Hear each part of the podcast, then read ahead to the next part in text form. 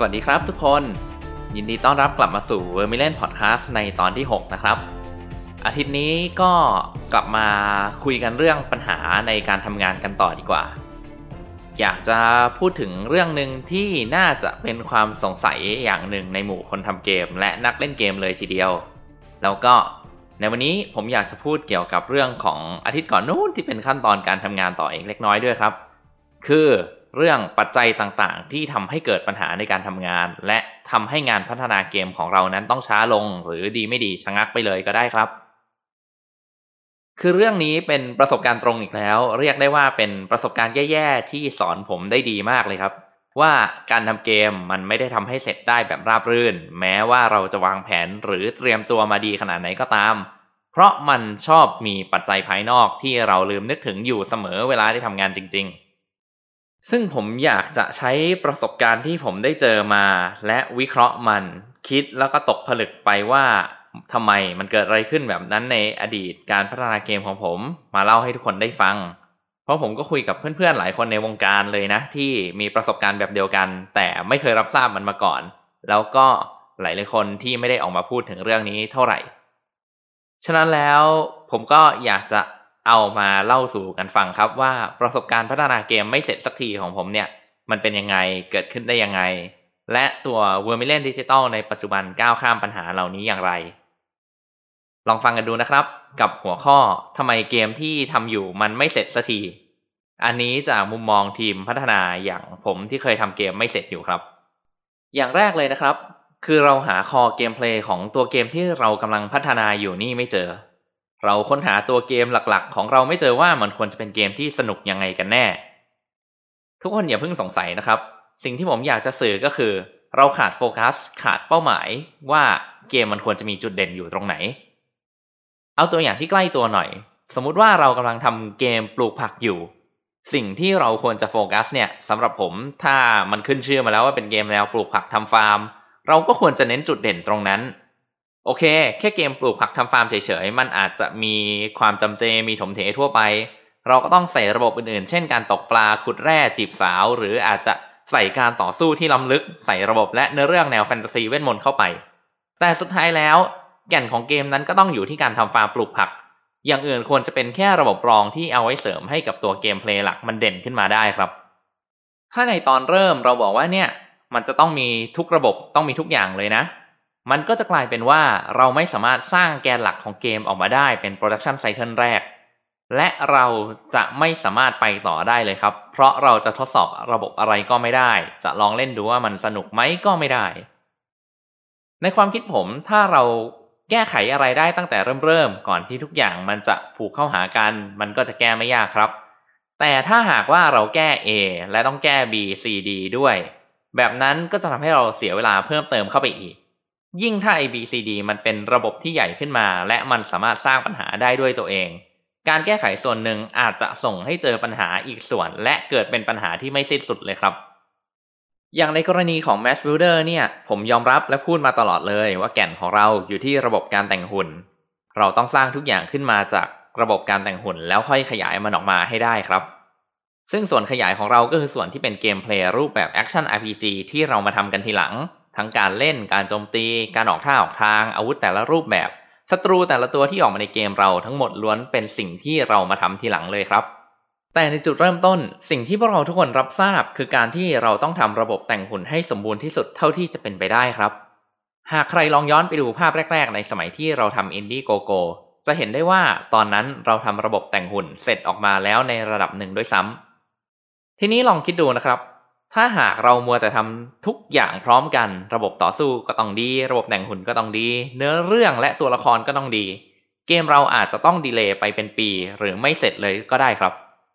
ต่อมาเลยที่เป็นปัจจัยสำคัญไม่แพ้กัน อาจจะเป็นปัญหาแรกที่ต้องเจอตั้งแต่ขั้นตอนการฟอร์มทีมเลยนะครับ ก็คือการที่ทีมพัฒนาเนี่ยมีเป้าหมายหรือวิชั่นที่ไม่ตรงกัน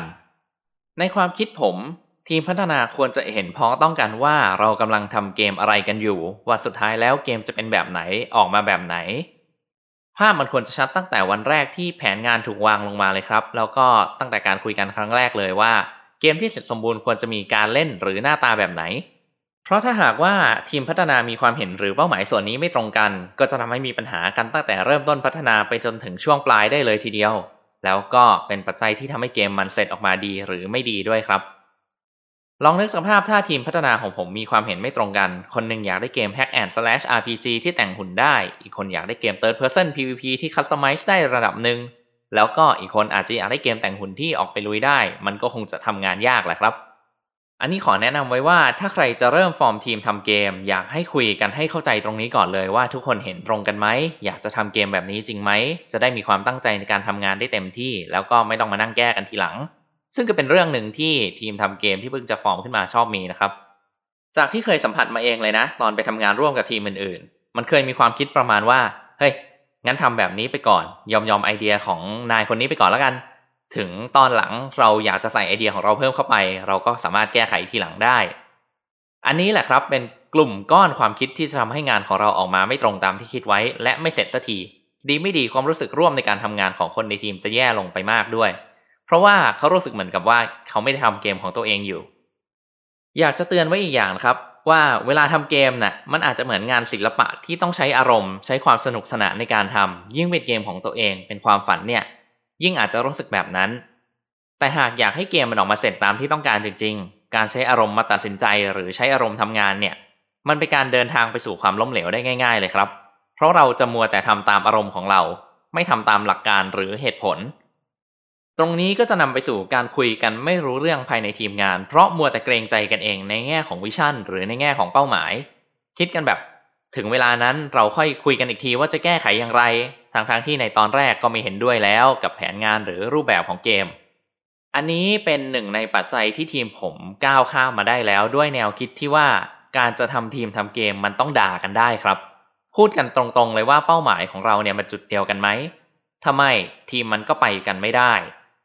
างคนก็จะรู้สึกเหมือนแค่มานั่งทำงานในบริษัทเกมทั่วไป จะทำที่ไหนก็ได้กินเงินเดือนไปวันๆแล้วโปรเจกต์มันก็จะเฟลครับ ปัจจัยต่อมาที่ผมคิดว่าใหญ่มากคือการเปลี่ยนแปลงรูปแบบ หรือเปลี่ยนแปลงคอนเซปต์ของเกมที่กำลังทำอยู่ครับ ตัวคอนเซปต์เนี่ยมันเป็นตัวกำหนดว่าเกมที่พัฒนาอยู่ควรจะทำอะไรได้บ้าง เล่นอย่างไร หรือมีระบบอะไรอยู่ในเกมบ้าง ควรจะสนุกแบบไหน มีรูปลักษณะหน้าตาสไตล์ไหน รวมไปถึงทำเงินอย่างไรด้วยครับ การที่เราจะไปเปลี่ยนคอนเซปต์ของเกมเราเนี่ย หมายถึงเรากำลังจะไปเปลี่ยนทุกอย่างของการทำงานเลยทีเดียว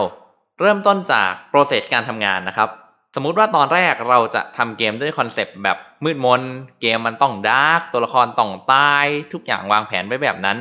แต่อยู่มาวันหนึ่งเราตัดสินใจเปลี่ยนมันเป็นเกมที่สดใส เน้นไปที่ฉากแอคชั่นของเกมมากกว่า ทุกคนก็จะต้องมานั่งกลุ่มขมับ คิดงานคิดแผนกันใหม่เลยครับ ตั้งแต่วิธีการทำงาน เช่นตอนแรกเน้นเรื่องมืดมนกลายเป็นส่วนที่ไม่สำคัญไปแล้ว งานของฝ่ายเขียนก็ต้องเปลี่ยนไป ฝ่ายบริหารก็ต้องไปจี้ไปบี้งานจากคนที่ทำ gameplay ส่วนหลักแทน เช่นเดียวกันงานของฝ่ายโปรแกรมเมอร์ก็จะเป็นการกลับไปนั่งรื้อดูทุกส่วนของเกมว่าเข้ากับคอนเซปต์ใหม่ได้อยู่ไหมถ้าไม่เขาก็ต้องตัดบางส่วนนั้นทิ้งไปเลย แล้วก็ต้องมานั่งเสียเวลาเขียนโมดูลตัวใหม่ให้กับแนวทางใหม่ของเกม งาน art ก็เช่นกันครับ ตอนแรกบอกจะเอาอย่างหนึ่งพอมาเปลี่ยนคอนเซปต์เกมปุ๊บใช้ไม่ได้เลยสักอย่างก็เป็นไปได้อยู่นะ เราก็ต้องเริ่มทำงานตั้งแต่แรกใหม่อีกรอบหนึ่งเลย ปั่นงานให้ทันคนอื่นเขาใช้ แล้วถ้ามันไม่ทันขึ้นมา ทุกอย่างก็จะ late ออกไป บ่อยเข้างานก็ไม่เสร็จสักทีครับ โอเค ผมอาจจะยกตัวอย่างที่เวอร์เกินไปขึ้นมา แต่ลองคิดนะครับ ถ้าเราเปลี่ยนคอนเซปต์ของเราแม้เพียงเล็กน้อย มันก็จะมีผลกระทบเป็นวงกว้างอย่างคาดไม่ถึงเลยทีเดียว อาจจะแค่อยากให้เกมมันง่ายขึ้นหรือยากขึ้น กลายเป็นว่าต้องแก้ค่าพลังทั้งเกมเลยก็เป็นได้ครับ พูดกันเลยตรงๆ นี่เป็นปัญหาที่ผมเคยโดนมากับตัวเองเลยนะ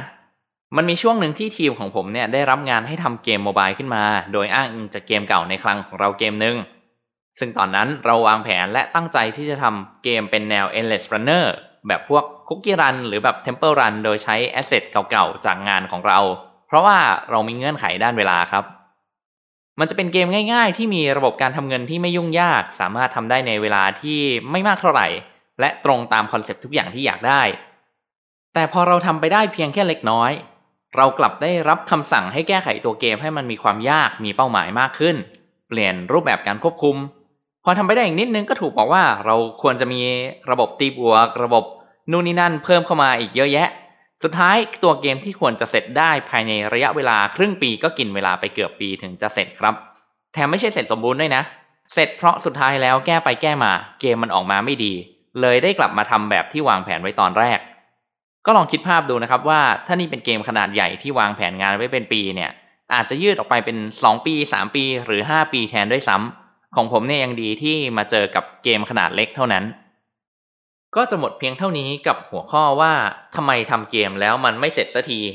จากประสบการณ์ส่วนตัวของผมนะครับ หากว่าใครอยู่ในขั้นตอนการจัดตั้งบริษัทกำลังจะเริ่มฟอร์มทีม ก็ขอฝากความคิดและเรื่องพวกนี้ไว้ด้วยนะครับ มันอาจจะเป็นเรื่องที่ลืมนึกถึงไปก็ได้ แต่ผมเห็นหลายๆทีมที่รู้จักก็ทำเกมไม่เสร็จเพราะเหตุผลพวกนี้แหละครับ ถ้ายังไงไว้เจอกันคราวหน้าอีกทีกับผมนนทวัฒน์ธนเกียรติไกร วันนี้ขอตัวก่อน รบกวนช่วยกดไลค์ กด Subscribe และช่วยแชร์ให้ด้วยนะครับ สวัสดีครับ